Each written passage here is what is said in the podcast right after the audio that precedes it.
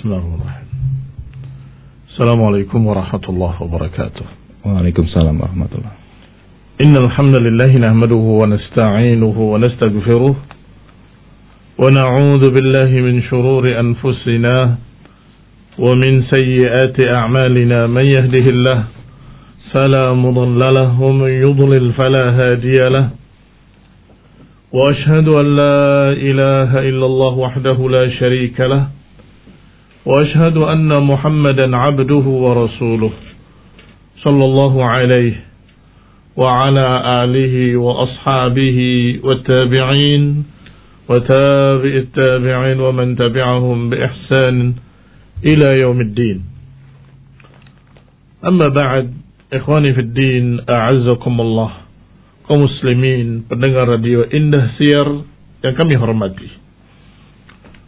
Alhamdulillah kita sudah membaca pasal pertama tentang hubbun nisa tentang masalah mencintai wanita bahwa Rasulullah SAW menyatakan sebagai manusia beliau suka dari dunia kalian an-nisa wa wanita dan minyak wangi. Artinya Rasulullah SAW mencintai istri-istrinya. Kau muslimin rahimani wa rahimakumullah. Yang terakhir kita bacakan riwayat dari Imam An-Nasai rahimahullah yang membawakan sanadnya sampai kepada Anas bahwa lam yakun syai'un ahabba ila Rasulillah SAW ba'da nisa'i minal khail bahwasanya tidak ada sesuatu pun yang lebih beliau cintai setelah An-Nisa, setelah para istrinya adalah al-khail, kuda-kuda. Berarti beliau menyukai dari dunia kita ini adalah para istrinya, minyak wangi dan kuda. Ikhwan fillah azakumullah kaum muslimin rahimani wa rahimakumullah. Sehingga kalau ada satu kelompok atau satu aliran yang menyatakan aku tidak akan menikahi para wanita karena para wanita itu menyibukkan aku dari ibadah dan sebagainya, maka kita akan katakan bahwa ini adalah sesuatu yang berlebihan, melampaui batas dan itu adalah hulu. Rasulullah SAW membantah mereka dan Rasulullah SAW mengatakan bahwasanya aku menikahi para wanita. Wa ana atazawwajun nisa' Faman raghiba an sunnati falaysa minni. Maka siapa yang tidak suka dengan sunnahku bukan golonganku. Yang berikutnya, Imam An-Nasai rahimahullah membawakan hadis-hadis dalam bab mailur rajul ila ba'di nisaihi duna ba'd bab tentang kecenderungan seseorang laki-laki kepada sebagian istrinya. Qala akhbarana Amr ibni Ali qala akhbarana Abdurrahman qala akhbarana Hammam an Qatada, an An-Nadr ibn Anas an Bashir ibni Nahik an Abi Hurairah radhiyallahu taala anhu. Dibawakan sanadnya sampai kepada sahabat yang mulia Abu Hurairah radhiyallahu taala anhu wa ardah dari Nabi sallallahu alaihi wa ala alihi wasallam bahwa beliau berkata man kana lahum ra'atani yamilu li ahadihima 'ala al-ukhra jaa yaumal qiyamati ahad shiqqaihi ma'il. Kata Nabi sallallahu alaihi wa ala alihi wasallam barang siapa yang memiliki dua istri kemudian dia cenderung kepada salah satunya daripada yang lain, maka dia akan datang nanti pada hari kiamat dalam keadaan salah satu sisinya miring. Ikhwan ibn a'azakumullah hadis ini di samping Imam Nasai yang meriwayatkan juga dikeluarkan hadis ini oleh Abu Dawud dalam sunannya, Tirmidzi dalam sunannya, Ibnu Majah dan juga Ibnu Abi Syaibah dalam musannafnya, Ibnu Hibban dalam sahihnya dan juga Imam Hakim dalam mustadraknya dan Imam Hakim menyatakan hada hadisun sahih ala syarti sahihain walam yukhrijahu. Kata beliau hadis ini sahih sesuai dengan syarat Bukhari dan Muslim tapi keduanya tidak mengeluarkan. Wa wafaqahu dan disepakati ucapan Al-Hakim ini oleh Az-Zahabi. Rahimahumullahu ajma'in. Juga dikeluarkan oleh Al-Baihaqi dalam Sunan. Dan juga disebutkan dalam kitab-kitab lainnya wasahhahahu al-Albani fi Irwa'il Ghalil dan Syekh Al-Albani mensahihkannya dalam kitabnya Irwa'ul Ghalil. Ikhwani fillah azakumullah. Hadis ini sangat jelas sesuai dengan judul yang diberikan oleh Imam An-Nasai rahimahullah bahwa pembahasannya tentang kecenderungan seseorang laki-laki kepada salah satu istrinya. Dan dikatakan ancamannya bahwa nanti yaumul qiyamah salah satu sisinya akan miring. Ikhwani fi din azakumullah kaum muslimin rahimani wa rahimakumullah. Disebutkan tentang makna kecenderungan tadi adalah mailan fi'liyan. Ini catatan penting, Masya Allah. Sebagaimana disebutkan oleh sekian para ulama, bahwa makna mail adalah mailan fi'liyan kalau kecenderungan dalam bentuk fi'il, dalam bentuk perbuatan. Itu yang manhiyun anha. Itu yang dilarang. Berbeda dengan kecenderungan hati. Kalau kecenderungan hati adalah sesuatu yang tidak kita miliki, artinya tidak bisa kita kuasai. Fala yu'akhad bil mailil qalbi, maka kecenderungan hati tidak ada hukumnya. Ida sawa bainahuma fi fi'lil qasm kalau dia memiliki kecenderungan hati pada salah satunya, tetapi perbuatannya tetap memberikan haknya masing-masing, memberikan nafkahnya pada masing-masingnya dengan adil, dan juga membagi waktunya, membagi harinya dengan adil, maka dia tidak berdosa dengan kecenderungan hatinya. Dan itu disebutkan dalam Al-Quran. Dalam surat An-Nisa ayat 129.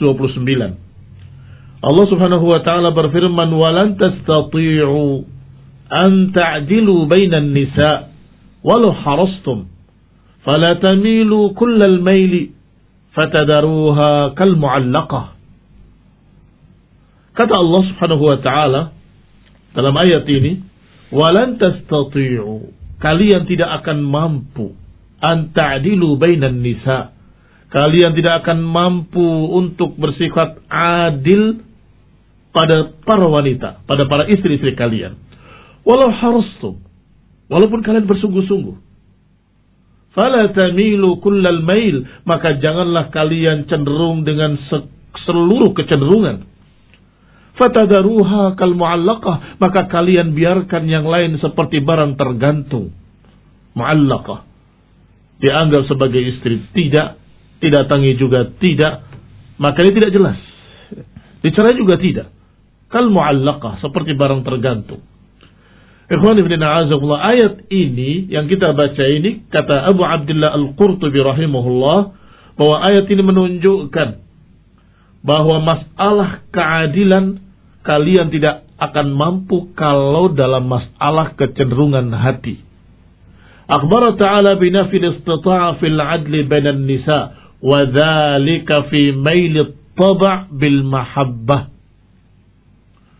Kata Al-Qurtubi rahimahullah, bahwasanya yang Allah katakan kalian tidak akan sanggup bersikap adil adalah dalam masalah kecenderungan hati dan kecintaan. Termasuk di dalamnya al-jima' termasuk di dalamnya al-hawd min al-qalb. Ini sesuatu yang tidak bisa untuk kita bersikap adil. Gak akan bisa, gak akan mampu. Mengapa demikian? Karena yang namanya manusia hatinya di dua jemari Allah yuqallibuhu kaifa yasha. Allah bolak-balikan sekehendaknya. Otomatis dia akan lebih suka sama yang ini dan kurang sama yang itu dan itu wajar. Rasulullah Shallallahu Alaihi wa ala alihi Wasallam sendiri pernah ditanya, ya Rasulullah, siapa manusia yang paling kau cintai? Rasulullah SAW menjawab, Aisyah. Aisyah istrinya yang paling dicintainya. Maka orang tadi berkata, Ya Rasulullah yang aku maksud adalah dari kalangan laki-laki. Maka Nabi menjawab, Abuha, bapaknya. Kemudian siapa? Kemudian fulan, kemudian fulan, kemudian fulan. Kau muslimin rahimani wa rahimukumullah. Disebutkan oleh Nabi dengan tegas ketika ditanya man ahabban nas atau siapa yang paling kau cintai ya Rasulullah dijawab Aisyah maka Aisyah adalah istri yang paling dicintainya radhiyallahu taala anha maka ini menunjukkan bahwa cinta pada seseorang istri dan cinta pada istri yang lainnya akan berbeda dan masing-masing manusia memiliki kecenderungan pada salah satunya. Dan ini yang Allah katakan walan tastati'u an ta'dilu bainan nisa'i walau harastum. Kalian nggak akan mampu bersikap adil walaupun bersungguh-sungguh.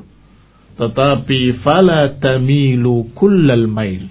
Tetapi jangan kalian cenderung 100% kepada yang satu disebutkan maknanya oleh Mujahid rahimahullah la tata'ammadul isaa'ah bal ilzamu taswiyah fil qasmi wan nafaqah.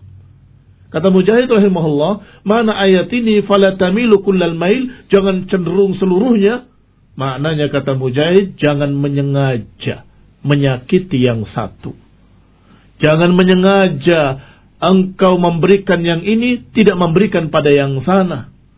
Ilzamut taswiyah tetap engkau harus berpegang dengan taswiyah. Ini keadilan dalam masalah pemberian. Keadilan dalam masalah giliran. Keadilan dalam masalah qasm, pembagian-pembagian. Wa nafkah dalam masalah nafkah. Sehingga walaupun hati cenderung kepada yang ini lebih daripada yang itu, tetapi tetap waktunya datang kepada istri yang ini, dia akan tetap datang. Ikhwani fidina azakumullah. Kaum muslimin rahimani wa rahimakumullah. Imam An-Nasai sungguh sangat pantas untuk membahas masalah ini. Karena beliau memiliki empat istri. Dan juga memiliki dua budak. Dan beliau menggilirnya seperti orang merdeka. Artinya beliau bersikap adil bahkan bukan hanya pada istri-istrinya saja bahkan kepada budaknya pun dia berikan. Dan dia datangi seperti orang merdeka, padahal budaknya. Kau muslimin rahimani wa rahimakumullah. Disebutkan di antara pujian-pujian para ulama kepada beliau adalah masalah ini. Masalah bagaimana beliau bersikap adil kepada istri-istrinya. Kau muslimin rahimani wa rahimakumullah. Disebutkan oleh dalam riwayat Tirmidzi Ma'il disebutkan di sana dengan lafaz saqit. Ahadu syiqqihi saqit. Salah satu bagian dari dirinya akan jatuh. Ini makna ancaman tadi kepada orang yang tidak adil dalam pembagian, tidak adil dalam masalah uh, giliran atau tidak adil dalam masalah-masalah yang sifatnya amal atau fisik kecuali jima. Karena jima kata para ulama juga sama seperti masalah hati. Tidak bisa diatur. Tidak bisa direncanakan. Kadang-kadang dia berhasrat, kadang-kadang tidak. Kadang-kadang muncul keinginan, maka terjadilah yang namanya jima. Kadang-kadang sedang ada sesuatu di pikirannya, atau sedang ada sesuatu di dalam masalah badannya dan sebagainya, sehingga dia tidak bisa memberikan pada istrinya sedekah di malam itu. Tetapi tetap dia datangi, tetap dia bermalam di tempat tersebut, ini yang harus adil. Sehingga yang rajih dari pendapat para ulama bahwa jima tidak termasuk yang harus adil.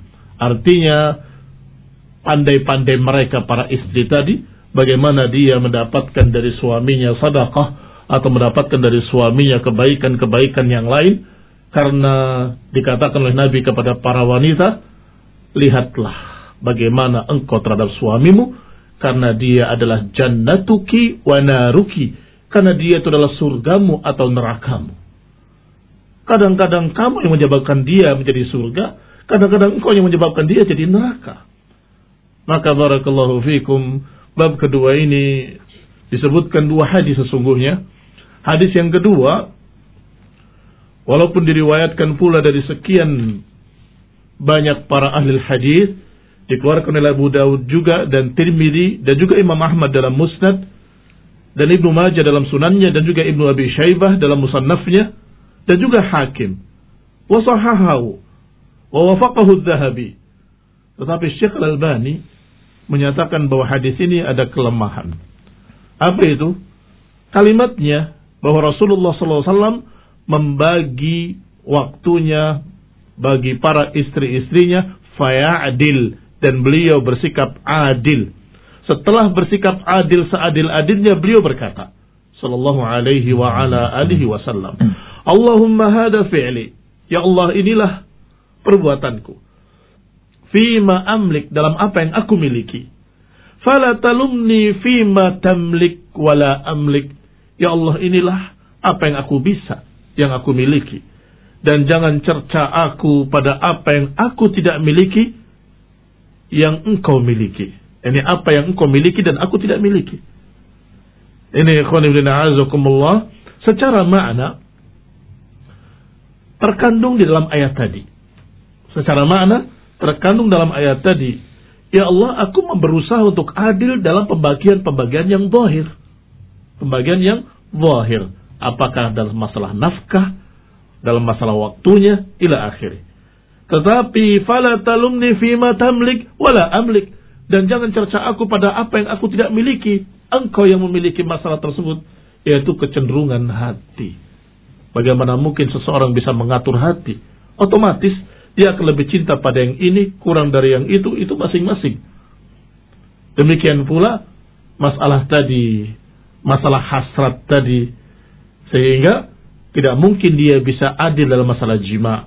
Kadang-kadang dia memberikan pada yang ini, kadang-kadang justru pada yang lain dia dalam keadaan tidak semangat ila akhir maka itu adalah sesuatu yang bukan kita miliki dan itu Allah Subhanahu wa taala yang menakdirkannya demikian pula masalah hati ada di dua jemari Allah Subhanahu wa taala yuqallibuhu kaifa yasha wallahu taala a'lam bis-shawab wa sallallahu ala Muhammadin wa ala alihi wa ashabihi wa sallama tasliman katsira subhanakallahumma bihamdika asyhadu an la ilaha illa anta astaghfiruka wa atubu ilaik Wassalamualaikum warahmatullahi wabarakatuh. Waalaikumsalam warahmatullahi wabarakatuh. Alhamdulillah telah kita simak bersama tausiah dari Al-Ustaz Muhammad bin Mar Aswid, Hafizullah Ta'ala dan uh, selanjutnya kita masuk ke sesi tanya jawab.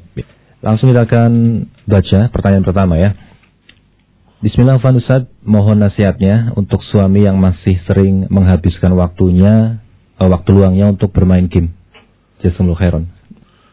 SAW Sayang sekali kalau waktunya digunakan untuk main game. Masih banyak waktu-waktu atau masih banyak perkara-perkara yang harus dia kerjakan selain main game. Barakallahu fikum. Inna li jasadika alaika haq wa inna li ahlika alaika haq. Kalimat-kalimat ini terucap dari seorang sahabat dan didukung oleh Rasulullah SAW dan dibenarkan oleh Rasulullah SAW. Sesungguhnya bagi Allah ada hak yang harus kamu tunaikan. Inna lillahi alaika haq. Wa inna li ahlika alaika haq. Wa inna li jasadika alaika haq. Atau kama qala sallallahu alaihi wa ala alihi wasallam wa radhiyallahu ta'ala anhu. Sesungguhnya ada hak Allah yang harus kamu tunaikan.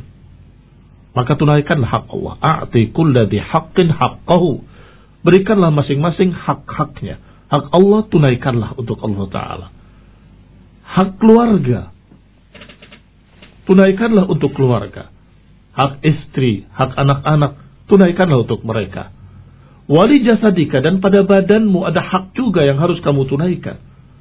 Fa'ati kullati haqqin haqqahu. Apalagi ba'dal isya' Nabi Shallallahu Alaihi Wasallam tidak suka al hadis ba'da al isya. Tidak suka ada obrolan ngobrol setelah isya. Dan itu obrol dengan orang lain. Mengapa? Karena ba'da isya itu urusan keluarga hak istri hak mereka. Barakallahu nah pertanyaan selanjutnya uh, mungkin ini sedikit vulgar ya. Uh, ini semata-mata karena uh, semua butuh ilmu katanya. Fanusat bagaimana ketika suami istri ingin berhubungan tapi melakukan oral ya, Ini dalam rangka tidak lain agar sang suami bisa bergairah dan ya bisa bergairah. Dan ini dilakukan dengan keikhlasan istri dan kalau tidak demikian suami tidak bergairah. Mohon nasihat Ustaz. Jazakallahu khairan. Syekh Ibn Uthaymin rahimahullah pernah ditanya masalah ini dan beliau mengatakan kalau minta, ini kalau suaminya minta kasih saja.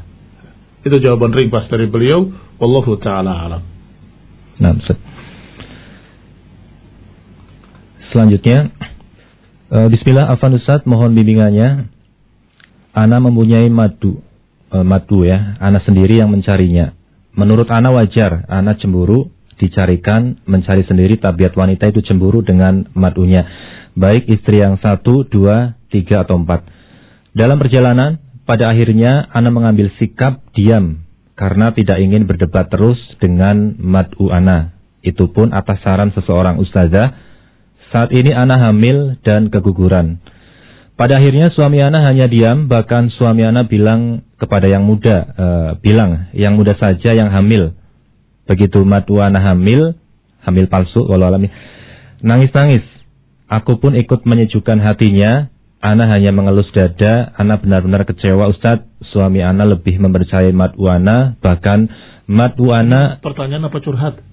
Walau alam tak ada pertanyaan Ustaz. Pertanyaannya apa? Pertanyaannya ya langsung aja ya. Oh Masya Allah panjang. panjang iya, enam enam Ustaz. Uh, bagaimana agar hati dan pikiran saya tenang Ustaz? Uh, Barakallahu mungkin seperti itu udah. Nah, itu kan ringkas jadi. Nah. Kenal. Barakallahu fikum agar tenang hati, agar Ikhlas. tidak gelisah, agar bisa meredam amarah, maka hendaklah meningkatkan keikhlasan. Seorang suami hendaklah ikhlas dalam memberikan hak-hak istri. Demikian pula seorang istri hendaklah ikhlas dalam memberikan hak-hak suami. Sehingga ketika mereka ikhlas mereka tidak menghitung. Tidak menghitung timbal balik saya sudah berikan ini pada suami saya, tapi suami tidak berikan itu pada saya. Demikian pula suami, kalau tidak ikhlas akan berkata seperti itu. Saya sudah berikan kamu demikian, tapi sang istri tidak mau berikan pada saya begini. Karena urusannya adalah oleh tamnun tastakthir kata Allah. Jangan memberikan karena sesuatu yang ingin lebih banyak. Hendaklah masing-masing memberikan hak yang lainnya karena Allah Subhanahu wa taala untuk Allah Subhanahu wa taala. Maka berikanlah hak suami untuk suami karena Allah Subhanahu wa taala. Niscaya Allah akan berikan kebahagiaan di dunia dan di akhirat. Allahu a'lam. Selanjutnya, Afan Ustaz, Ana izin bertanya, jika seorang suami mampu untuk berpoligami, namun sang istri malah minta bercerai, apakah sang istri ini tidak kona'ah, padahal sang suami ini belum ingin berpoligami demi menurunkan syahwatnya? Jazakumullah khairan. Istrinya minta cerai. Nah. Mungkin izin beliau kayaknya, izin sama istrinya tapi istrinya minta cerai mungkin. Apakah termasuk Ya, seorang suami ketika ingin berpoligami, ingin ta'adud, hendaklah sudah mempersiapkan istrinya baik-baik. Mempersiapkan istrinya matang-matang. Sudah mendidiknya, sudah memberikan ilmu padanya, sudah sehingga ketika dia akan ta'adud dia sudah yakin bahwa istri saya akan bisa tabah, bisa kokoh, kuat dan seterusnya.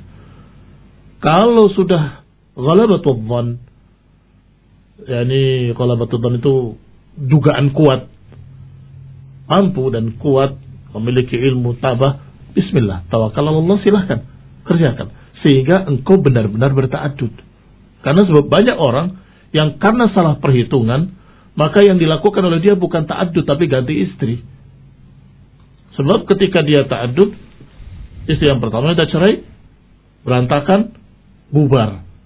Maka tetap saja satu. Nah. Maka saya akan katakan kamu masih belum ta'adud. Karena masih satu istrinya. Barakallahu fikum. Sehingga yang namanya ta'adud itu adalah sunnatul rijal. Sunnatul rijal artinya sunnahnya orang-orang laki-laki yang kuat. Laki-laki yang memang benar-benar memiliki rujulah. Kepemimpinan. Dia bisa memimpin sekian istri dengan baik, dengan adil, dengan rahmat, dengan kasih sayang. Sehingga berjalan dengan baik dalam segala sisinya. Mudah-mudahan Allah kasih taufik pada istrinya agar kembali sabar dan tidak meminta cerai dari suaminya, Allah Subhanahu wa taala akan memberikan kebaikan pada siapa-siapa yang berniat baik. Wallahu taala alam. Selanjutnya bismillah Uh, Ustadz mohon nasihatnya bagi seorang istri yang belum bisa mencintai suami dengan alasan suaminya masih banyak berbuat dosa. Meskipun suaminya ahlu sunnah. Suaminya masih suka berbuat maksiat, malas-malasan untuk beribadah dan jika dinasihati tidak diterima. Barakallahu fikum. Iya. Kita semua banyak berbuat dosa barakallahu fikum. Enggak ada satu orang pun yang maksum, yang bersih dari dosa. Maka kita jangan sampai seperti apa kata pepatah, kalau engkau mencari air yang tidak keruh, engkau tidak akan minum selamanya. Artinya dari pepatah tersebut, kalau engkau ingin mendapatkan suami yang tidak memiliki kekurangan, engkau tidak akan memiliki suami selama-lamanya. Sehingga kalau perlu dijawab adalah jawaban yang tadi sudah kita sebutkan.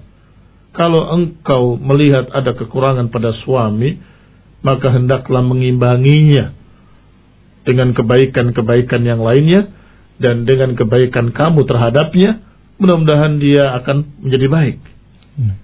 Idfa billati hiya ahsan. Kalau kepada orang lain saja Allah turunkan wahyunya, idfa billati hiya ahsan. Balaslah dengan yang lebih baik, apalagi terhadap suami sendiri. Kejelekannya dibalas dengan kebaikan. Sehingga luluh hatinya. Dengan nasihat-nasihat lembut dari istrinya akan luluh. Barakallahu fiikum. Di samping itu juga keikhlasan tadi saya katakan harus selalu ada. Maka tetaplah engkau melayaninya walaupun mungkin engkau kurang cinta kepadanya. Mengapa? Karena walaupun engkau kurang cinta, separuh cinta, sepertiga, sepuluh, seperlima, atau lima puluh persen, tujuh puluh persen, terserah. Tetapi engkau sekarang sudah jadi istri. Dan engkau berkewajiban untuk memperlakukan suami sebagai suami. Maka lakukanlah kewajiban itu. Itu yang saya maksud Allah Ta'ala alam.